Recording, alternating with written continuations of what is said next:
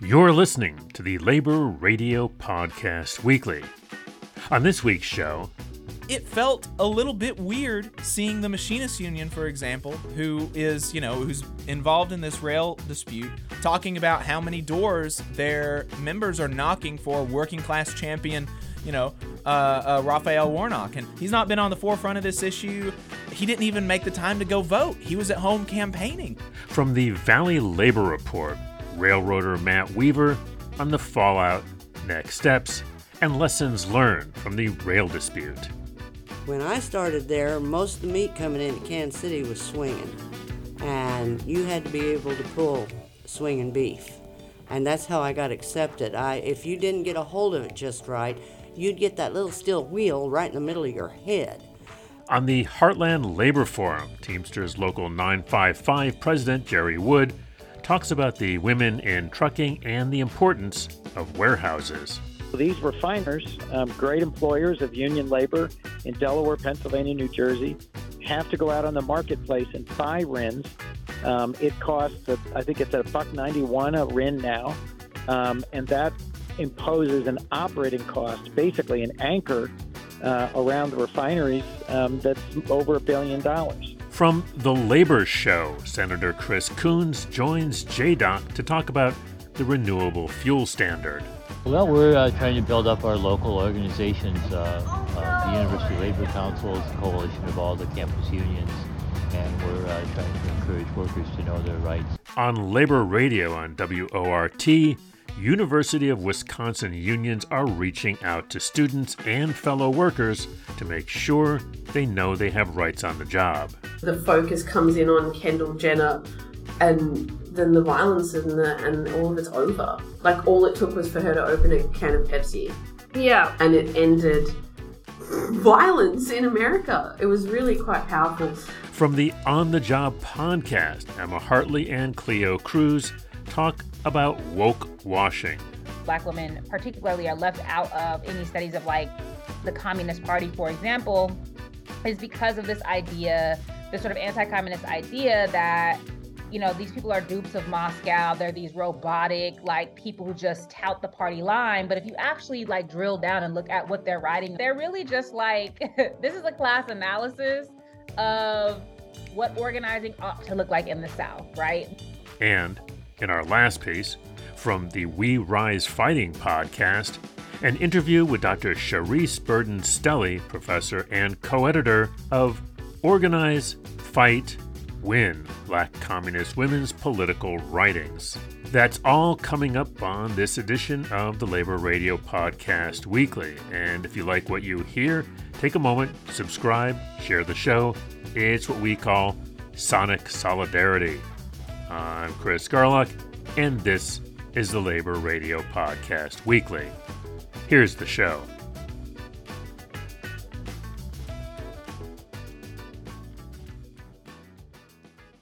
Come on, you poor workers, good news to you. I'll tell how the good old union has come in here to dwell.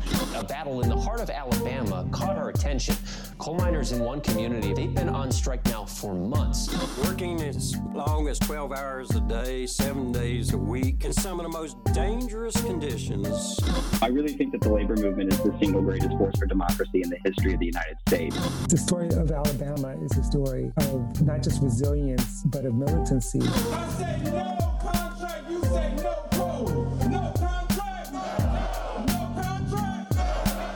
If we ain't You're listening to Alabama's only union talk radio show, The Valley Labor Report, with Adam Keller and Jacob Morrison. All righty, folks. All right, all right, all right. We're off the radio now. Uh, we're going to hit a couple of stories really quickly before we get to Matt Weaver. Absolutely, absolutely. Um, so, you know, Matt, let's just recap what has happened for us in the last week with Biden signing this rail deal. Um, you know what what all what led up to that, and what does that mean for y'all um, that are going to be working under this contract now? Well, we got the presidential emergency board recommendation, and then that was just a recommendation, but it was it was better for maintenance way than any other craft because we got our craft specific ask. We wanted him better, better um away from home expenses, per diem, um that kind of stuff, and we're the only craft that got that. Um, but we maintenance of way voted it down uh, with the signal department and the um oh it was the fireman oilers and the um smart td which is the conductors smart transportation um so then we were back at the bargaining table and um biden called on congress to impose not the peb but those tentative agreements that our four crafts voted down Mm. um, so the House went about it, um, presented, the, you know, they voted to impose, which is not really democracy. If we voted no, how does the the House and the Senate impose an agreement? So I went, I was essential employee, and then we went from essential to expendable at the bargaining table. Right. And um, sick day, it's it's ridiculous. We don't have any paid sick days. It's absurd. That is that is ridiculous. And you mentioned that that you know, um, it is it's anti-democracy to force y'all to work under a contract that you voted against. And you know, here we're we're we're having the Democratic Party the all democracies on the ballot. Democracies on the ballot. We're the party of democracy. We're the part. You know, uh, they're hammering us with this messages, which, which is not you know not unreasonable because obviously the Republican Party has really given up the idea of you know majoritarian rule, and and we understand that, and that's you know the messaging is not bad in of, in and of itself, but how how do you message that and then directly go against the will of these rail workers? Well, if you look at the vote count, um, in general, the Democrats lean far more in favor of us getting those sick days than the Republicans. A couple Republicans jumped on board, but it seemed like that was grandstanding or maybe even pandering for votes. I mean, there is some influence there, but that is because I don't know the exact number, but do we move if it comes to like move up to 70% of all freight, you know, parts of all freight that moves in the country ships by rail, you know, it's Mhm. that's a big that's a big footprint and um you know solidarity crosscraft solidarity is our key. And um we really don't have that a whole lot in my career but railroad workers united has really stepped up and and and it's important that we work together because rail la- rail labor is is is there's there's a great divide in much of rail labor Absolutely. I mentioned this to you this morning. Warnock won in Georgia. I'm glad he won in Georgia. Very happy he glad he won in Georgia. I would have voted for him if I was in Georgia. Uh, but also, it felt a little bit weird seeing the machinists union, for example, who is you know who's involved in this rail dispute, talking about how many doors their members are knocking for working class champion, you know, uh, uh, Raphael Warnock, and, and how much of their PAC money presumably went to you know sending out mailers and advertisements and stuff like that. And it, and it just it felt weird because he's not you know he's not been on the forefront of this issue. He didn't even make the time to go vote. He was at home campaigning. He, didn't, even vote. He didn't vote. He Yeah. didn't vote. And I was all for him. I made calls for him too. Mm-hmm. And he didn't vote. And you're like so frustrated with that kind of public servant, quote unquote, that who who did he serve by not making a vote? Who Right. who does Manchin serve in the midst of coal country when he's declared a Yeah. Democrat, but he votes against labor a lot of the time. He, he, he it's it's it's it's very frustrating. I mean, I believe that Citizens United and the McCutcheon Supreme Court de- decisions have corrupted our republic, and we've turned we've turned to politicians serving their their campaign financiers and letting lobbyists write the laws. What the hell is that? Mm, all right. Thanks, Matt. Appreciate it. Have a good one. Thank, you guys. Have a great week. All right. Yep, you too. Take care. I'm a truck driving woman, and this woman's gonna fill her daddy's shoes. and that was Truck Driving Woman by Patricia McGuire. And we played that song. I'm Judy Ancel, by the way. We played that song because we got a truck driving woman right here, and that's Jenny Agee. You just heard from Jerry Wood. She's his mother, or you're his, well, whatever. I want to know uh, did your daddy teach you everything you know? My daddy taught me what he could. He was a diesel mechanic. Ah. And drove a lot of farm equipment. And I learned a lot on that too. Oh, really? Okay. Well, Jenny Agee drove a truck for 40 years as a Teamster Union driver. She also has been an active active with the Teamsters Union for more than 47 years. You're about to get a pin, I imagine, uh, pretty soon, right? I hope so. Yeah, right. Okay. And um, and she's also been an organizer. Yes. So uh, that's quite a career, Jenny. Um, what made you decide you wanted to be a truck driver? I had three little kids. My ex husband had left, and Ah. I had to feed them. I tried to do it on traditionally women's jobs, and I was having to have government assistance, and I wasn't going to raise my kids on welfare, so I had to go into a man's job. Back then, that was a man's job. And affirmative action had just started going into effect, and Bless they were it. hiring women. So they had to hire women, right? They had to, uh, that or pay a fine. Yeah. Tell me what your reception was when you applied. Well, the company itself, they were just biting their tongues and doing it. The Mhm. men, once I got in there, they had got together and made a pact. We don't speak to the women and they'll go away. Ah, yeah. And nobody spoke to me for probably about the, the first 30 days. So who trained you? Uh, they had um, some of the senior drivers that they actually had hired or were paying them extra Ah. to teach us to load and Mhm. and different things. hmm And so were there any other women? Actually, there was. It started out with about thirty of them, Really? but by the end of the thirty day, it was thirty day probation, Uh-huh. and by the end of the thirty days, there were five of us. Wow.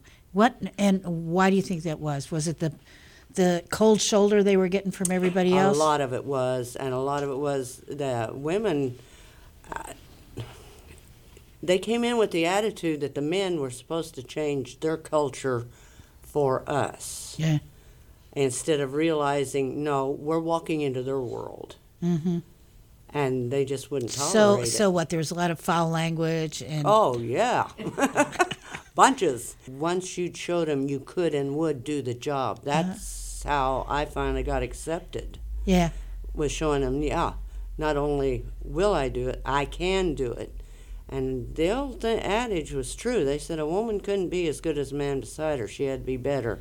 That's the truth. That's the truth. Right. You had to absolutely excel at what you were doing to ever be accepted. So how hard was the job?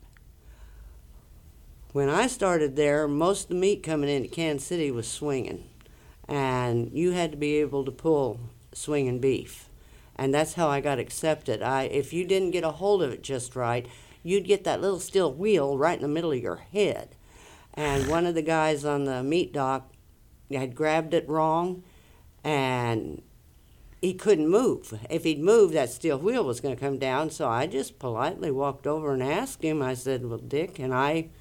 help you? And through gritted teeth, he said yes. And after I did, I grabbed it and took the pressure off so he could change his grip. Uh-huh. That's when they started talking to me. Really? Yeah, When they saw that you were actually willing to go. willing and able to do it. Yeah. But how'd you learn to do it? You just figured it out? Yeah.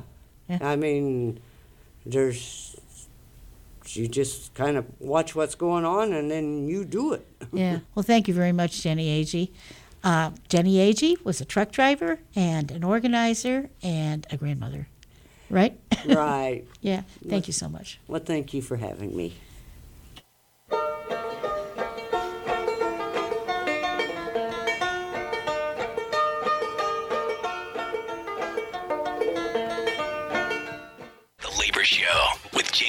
Krause, presented by the law offices of Pond, Lehocky, Giordano. Talk, listen, and speak to the region's most influential leaders. This is The Labor Show with J. Doc and Krause. All right, ladies and gentlemen, around the Delaware Valley. Welcome to the Labor Show with J. Doc and Krause here on Talk Radio 1210 WPHT. I'm sitting in the driver's seat for Krause tonight. Uh, happy holidays to everyone. Uh, certainly, we've got a great show, but we're very fortunate uh, because there are a select group of our political leaders that care very deeply for our workers, obviously uh, for our consumers. And uh, I'm ecstatic to bring onto the uh, program Senator Chris Coons from Delaware. Uh, Senator, how are you, sir? Doing great, J Doc. Thanks for having me on. I appreciate the chance to join you and Krause to talk about these important issues. Absolutely, and, and we also have uh, uh, John Bland on the line from Boilermakers Local 13, who's uh, you know been shouting out your, your, your praises throughout the broadcast because if, if, if, thanks, John. If, if, it wasn't for you, and of course, uh, you know Senator Casey and and and uh, Representative Scanlon Boyle and Norcross uh, and Fitzpatrick, we'd we'd be in trouble. I mean, we you know if you would talk about the legislation that you're introducing uh, it, uh, you know, to lower the cost credits for the renewable fuel standard uh, in order to, you know, keep things going. So, um, as I as I expect you've probably been talking about on this show tonight, uh, for members, for folks who are listening, the renewable fuel standard goes back to like 2005, and it says that anybody who's selling fuel in the United States has to blend a certain amount of ethanol or advanced biofuels in it. And for the merchant refiners, which are the ones we're particularly concerned about, uh, Paulsboro and Monroe, and uh, for me in particular, Delaware City, the PBF refinery, um, that means they have to go out and buy these things called RINs. Um, and RINs, which are renewable identification numbers, completely artificial creation of federal law. This law was supposed to produce more and more and more advanced biofuels. It hasn't done that the EPA has set the level for how much you're supposed to blend uh, the last couple of years well above production. And so these refiners, um, great employers of union labor in Delaware, Pennsylvania, New Jersey, have to go out on the marketplace and buy RINs. Um, it costs, a, I think it's at a buck ninety-one a RIN now, um, and that imposes an operating cost, basically an anchor uh, around the refineries um, that's over a billion dollars. Um, the bill that I'm working up with Bobby Casey, and you mentioned them, uh, Mary Gay Scanlon, Brendan Boyle, Don Norcross, uh, we are, and uh, Congressman Fitzpatrick as well. Um, we are going to impose a price cap and say to the EPA um, that you need to find a way uh, to to keep the prices of RINs affordable um, and that, frankly, would generate a new source of revenue. These uh, RINs would be dedicated um, to, you know, advancing biofuels, uh, restoring uh, habitat, uh, but bluntly, uh, putting a cap on the price so that, you know, we don't have to have this up and down and up and down for the refinery, and we don't have to have uh, folks we care about worrying about their jobs and whether or not the refineries are going to be sustainable for the long term.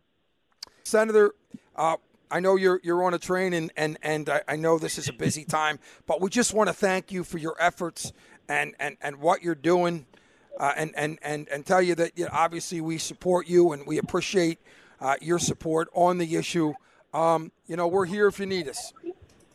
Thank you. We're going to have a lot of work to do together to get this done. To John, to Krause, to you, J. Doc, thank you for a chance to be on. I hear the men and women of Delaware who have reached out to me about this over and over, and I look forward to working with you to get this done. Senator Chris Coons, thank you so much, sir. Take care. Up next, Labor Radio and WORT. On a cold, snowy Tuesday, members of the University Labor Council were out in front of the Helen C. White Hall handing out leaflets and engaging students. The Labor Council's message You have rights on the job. Labor Radio spoke with Harry Richardson, a member of AFSCME Local 171, who described the action. Well, we're here with the University Labor Council. Uh, a coalition of the workers on campus, TAA, UPass, uh, AFSCME Local 171 and 2412 AFSCME, and we're here to encourage workers to know their rights and to be involved with their unions on campus. Do a lot of people respond? We've had good response so, so far. We had good response last week. We plan on being out here, weather permitted, for the next several weeks and uh, outreach to a lot of students. Is there a specific goal here? Uh, well, we're uh, trying to build up our local organizations, uh, uh, the University Labor Councils, coalition of all the campus unions, and we're uh, trying to encourage workers to know their rights. In particular, the council pointed out that when an employee is called in to meet their supervisor, they have a right to representation. Well, do they have a right to join a union under Act 10?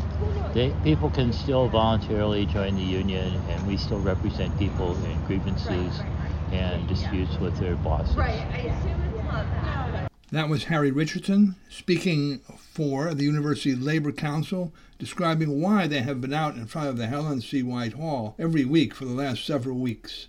I am Frank Emspak from Madison Labor Radio. It's time for the Worker of the Week award. On the job And I love the people I'm working with. with Francis Leach. I'm taking care of business.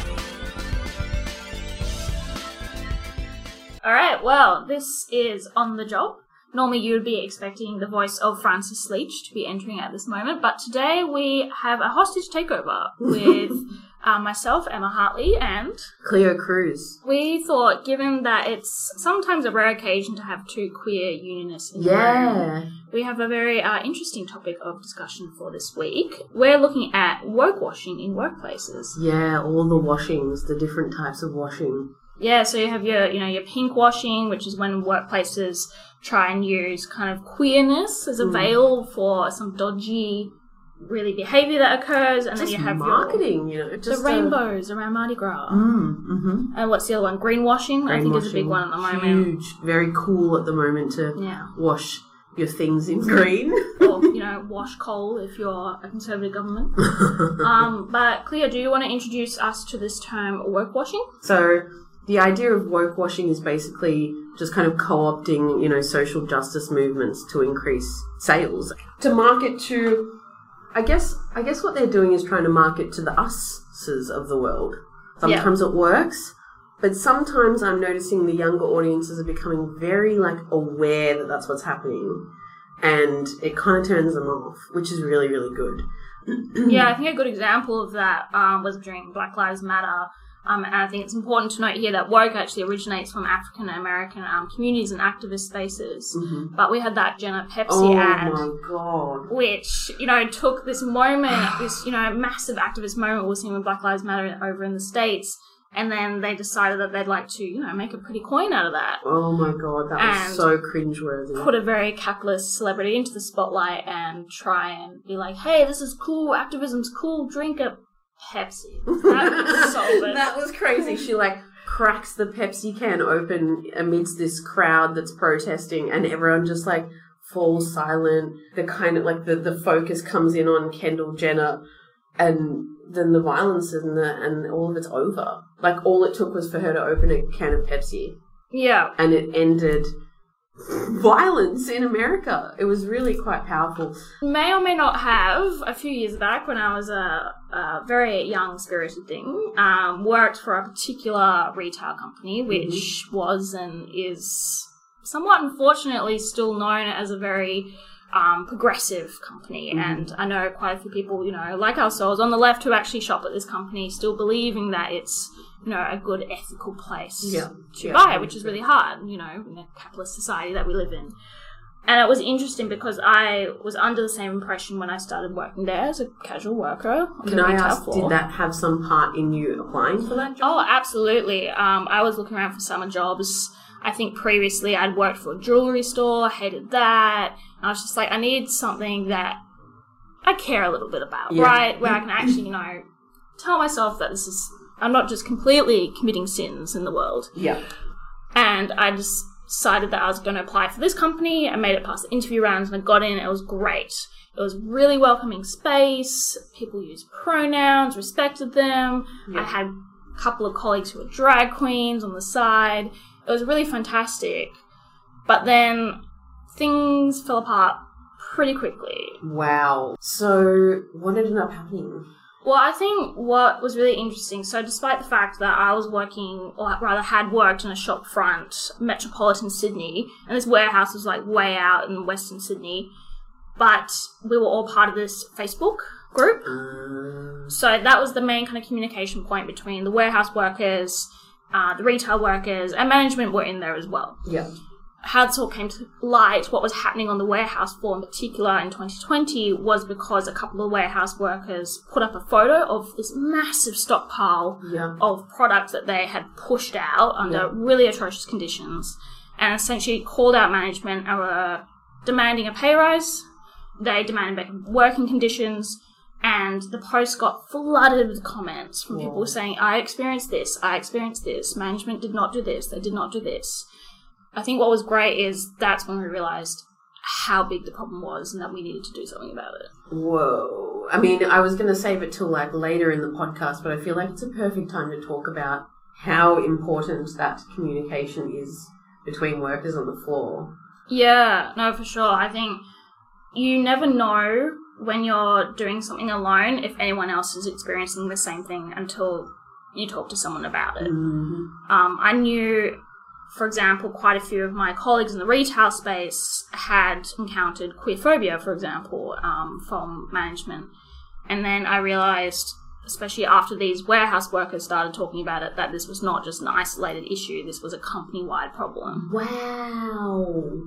So that was, I think, very enlightening and just really showed how important it was that we, as the workers, you know, producing profits for this company, which did turn up a pretty penny, that we needed to get together. Thanks to Cleo Cruz and Emma Hartley for that chat here on the job. That's a wrap for this week. Don't forget, join your union, australianunions.org.au, and I'll catch you on the next edition of On the Job. Bye for now.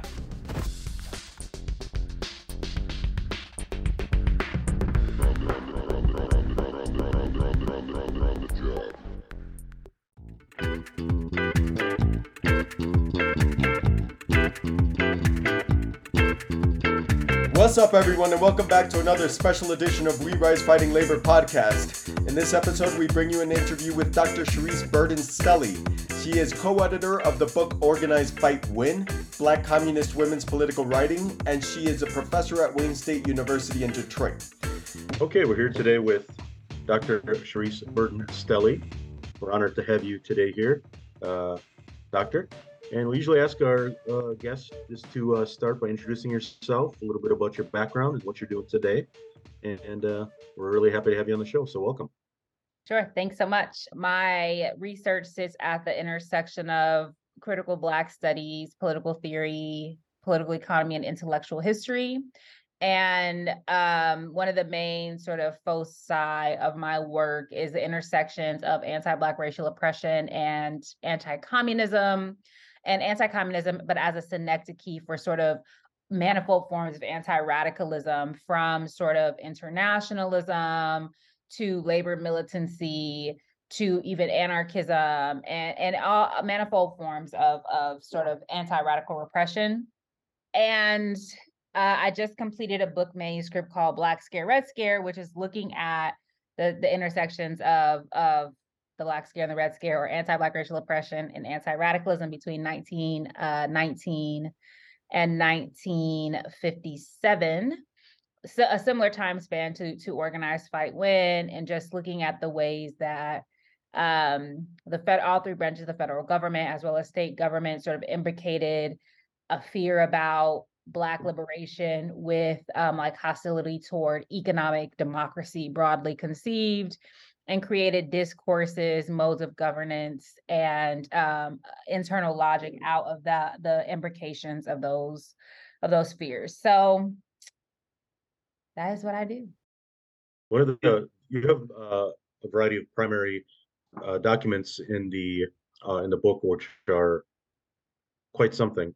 And uh, just want, if you would speak to the role of uh, Black women communists as both theoreticians and as organizers. Sure. Yeah. And I would say that so much of Black women's theorizing comes out of their organizing work, whether they're organizing around the Scottsboro Boys or or pushing for the for a union for domestic workers, or you know creating organizations like the Sojourners for Truth and Justice or um, you know, organizing around Black women being pushed out of the industrial sector um, during post World War II demobilization.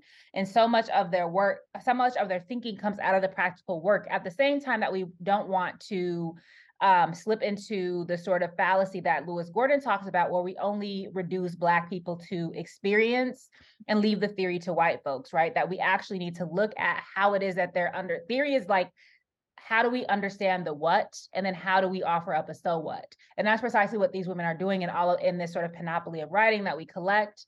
The other thing too right is part of the dis part of one of the reasons why black people generally and black women particularly are left out of any studies of like the Communist Party, for example, is because of this idea, the sort of anti-communist idea that you know these people are dupes of Moscow. They're these robotic like people who just tout the party line. But if you actually like drill down and look at what they're writing and what they're doing, they quote Lenin and Stalin and you know Marx sometimes, but they're really just like this is a class analysis mm-hmm. of what organizing ought to look like in the South, right? This is a class analysis of why it is that we cannot have a proletarian revolution if we do not pay attention to domestic workers, right? Um, and, and, and practical things like, you know, if you want to bring more Black women into the Communist Party, white comrades need to dance with them because this so because we're trying to sort of build the world that we want to see we have to model those social relations as well so i would say that those are some of the sides of sort of theory and practice within um, within the text uh, Right on, Dr. Burden-Stelly. Thank you so much for joining us. It's been a real pleasure and very insightful. Yeah. Um, you know, yeah, I'm very excited to share this with our listeners. Uh, thank you all for listening, and we will be back next week with We Rise Fighting. We're going to leave you off with some music. Thank you, everyone, and solidarity and love to all.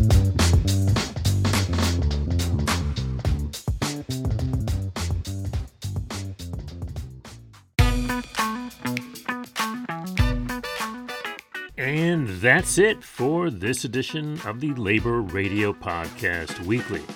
Our roundup of highlights from just a few of the more than 150 labor radio shows and podcasts that make up the Labor Radio Podcast Network.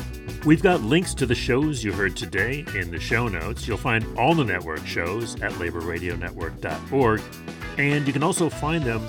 Use the hashtag Labor Radio Pod on Twitter, Facebook, and Instagram. Labor Radio Podcast Weekly was edited this week by Patrick Dixon. I produced the show, and our social media guru, as always, is Mr. Harold Phillips. You can follow us on Twitter and Instagram at Labor Radio Net. Find out more on our website, laborradionetwork.org. For Labor Radio Podcast Weekly, this is Chris Garlock. Stay active and stay tuned to your local labor radio podcast show.